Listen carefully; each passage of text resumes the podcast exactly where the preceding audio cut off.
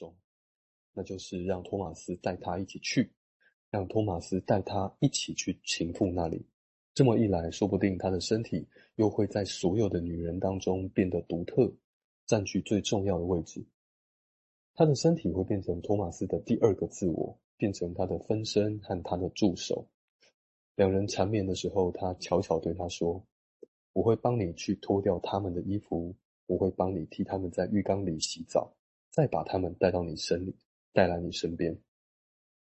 他希望他们变成两个雌雄同体的生物。而其他女人的身体则成为他们共同的玩具。在托马斯的多妻生活里，做他的第二个自我。托马斯不想去理解这件事情，可是特丽莎又无法摆脱这个念头。于是他试着要去接近萨宾娜。萨宾娜是托马斯的情妇。他跟萨宾娜说要帮帮他相照。于是萨宾娜邀他去他的画室。特丽莎终于见到这个巨大的房间，画室的中央摆着一张方形的大大沙发床，立在那里犹如一座平台。文章先念到这边，有一些联想哦，就是在一开始的特丽莎的幻想中呢，它像是一个剧场的感觉嘛。那剧场的的展演呢，其实有个互为主体的作用哦，就是虽然观看的人跟演出的人是不同的主体，但其实他们的经验。是在那个当下，在剧演出的当下是可以互相交换的哈，互相或者是说两个人两个主体性在构才能构成在那一幕在那个剧里面的所有的经验，然后带来一些新的的意义。台上的人跟台下的人共享着彼此的感受，看与被看是一体两面的。似乎这样子的经验哦，也重演了母亲跟出生婴儿的关系。那婴儿呢，透过母亲借出的自我，以及母亲她有一个 holding 抱持的跟 managing，就是呃处理的能力，可以去控让让婴儿的身体不至于遭受太多的刺激，让他可以慢慢的透过自己的想象啊，可以跟内他的内在世界可以跟外在世界接轨，那甚至他能够在这个接轨的过程中享受玩乐的感觉。那就很像前面提到的，慢慢的有一个过渡空间。那在那个全能的幻想之中呢，他在玩一些游戏。那这个游戏像是呃，弗洛伊德的孙，他观察到他的孙子吼，在在他的妈妈离开的时候啊，这个孙子他拿着一个线轴往前丢，然后再把它拉回来，往前丢再把它拉回来。然后弗洛伊德把这个游戏呢，把它理解成是一个他他用这样的方式可以控制除了妈妈以外哦的东西可以。由他自己控制，要去不见，要回来就就出现的这个游戏。那这如同在治疗师之中呢，个案会借用治疗师的思考，来更多的去接触自己的无意识。特丽莎在幻想中 成为托马斯的分身，同时理解双方在关系中的难题，就是为什么他会一直出轨，他会一直没有办法忠于特丽莎。那在这个领域呢，如文明的思考就被瘫痪了，就如同托马斯说，他不想去理解特丽莎的想象，或者是这个特丽莎的感受是什么。那就就像是在这个片刻，这些成人式的性，它其实并非真实的，它只是在表征着某一些文明的思考，或者是语言没有办法到达的地方，那你充满着婴儿式的性 （infantile sexuality）。所以那一起哦，就是那个那个一起的感觉，就是融合也好，或者是或是没有分你我也好。但是我联想到说，我们在外面啊，公园哈，都会听到，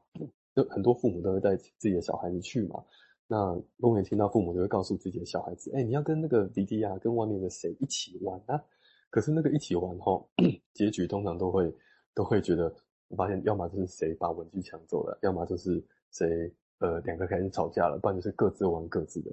所以我通常都说明说，孩子们他们其实没有办法真的做到这个一起，那反而都都是有各自的想法嘛。但是反过来想哦，是不是越想要一起的事情，意味着那里有个越难分开来的事情？而以说一开始提到特丽莎的性幻想，这个幻想，他他他他那个在舞台中间被看与被，然后。那些人只能看不能离开，这件事会让他感到兴奋呢？或许在这个成人式的新兴奋的底下，有一种婴儿式的性幻想，让世界，让那些观众成为自己，拥有无数的视角跟无数的思考方式，那为的是对抗这个很多很充满着感官刺激的正性的 positive 有的这个幻想之下，有另外一个东西是跟我们前一段提到的那个一直坠落的欲望，它所连接到的一个空无，但是这个空无却没有办法像这个幻想中那么多彩多姿的被体验到。这个空无它存在的方式是一个 negative，是一个负的，相对于 positive 的一个的一个对面就是 negative，用这种方式在存在着。好，我先停在这边。好，那要不要要不要你把那个跟你还练那个比较不一样，把你后面的小说也再接下去，然后我在后面再补前面的这些想法。你说念小说的那部对对对。好，好，好，然后这这边我再继续继续念然后。呃，他来到萨宾娜的的的画室嘛，萨宾娜就说：“哎，你也真是的，从来都没来过我这里。”萨比娜一面说，一面让他看那些靠在墙上的画。他还拿出一幅在大学的时候画的旧作。这个画上面呢，看到的是炼钢厂的工地上一座座正在兴建的高炉。他曾经在那里工作过。那个年代，美术学院要求的是最严格的写实主义。就当时非写实主义的艺术呢，会被视成是企图颠覆社会主义的行为。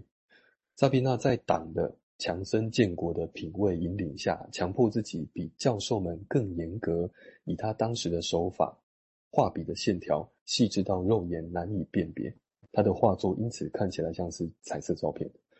萨比娜说：“这幅画我画坏了。”有一些红色的颜料滴到画布上，起初我还很生气，但是后来我却开始喜欢上这片红字，因为它看起来就像是一道裂缝，仿佛那个工地不是一个真实的工地，而仅仅是一个老旧而有裂痕的背景背景布幕。上头的工地只是画得很逼真的布景画。我开始拿这道裂缝来玩，我把裂缝变大，想象在裂缝后面可以看到什么。我就这样画了我第一阶段的作品，我把那个那些画叫做布景。当然喽，这些画不能给任何人看见，不然我可是会被学校开除的。前面永远是一个完美的写实主义的世界，而在后头，就像是在撕裂的剧场背景布幕之后面，我们看到的是一些不一样的东西，一些神秘或抽象的东西。萨宾娜停了一下，然后又说：“前面。”是明白易懂的谎言，后面是无法理解的真相。那我继续念我的联想哦，反正念完的话时间差不多，我就先离开哦。，OK，那继续这这关于这个布幕的，呃，萨宾娜把它取名说布景这个话呢，你有个强烈的隐喻哦，那就是说谎言是必要的，而谎言源于难以理解的真相，但人们又希望记得那个谎言，那个难以理解的事情。因为我们总期待有一天能够理解啊，那这边呃，我我想到了之前呃，二零二一年两年多前哦，在我们呃简夫奇和郑宇郑宇富的那个工作坊哈，我我有的一段文字跟描述跟谎言和真实有关的事哈，是这样是这样子的，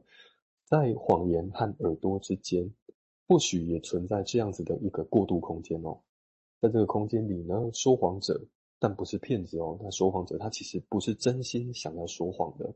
只是真实对于这个说谎者来说如太阳一样，距离他们的心智很遥远，而太靠近了就会灼烧身亡。要描述这种在意识、潜意识次元里的遥远，并非是用几公里啊、几光年在计算的，更贴切的是，我们对于这个遥远的概念是不是能够现行，能够有语言。说谎者让自己处在一个精巧的状态，谎言可以让意识拥有真实的感受，而真正的真实，则是成为这个真实感受里的一个负性的幻觉。就跟前一段讲到的那个正的对面是一个我们无以理解的负，那这边负就是一个 negative hallucination 哦，那好像是一个因为。曾经灌注在外在客体上面，但是因为一些挫折或恐惧而退退回这个灌注的退灌注的课题一样，它其实不不是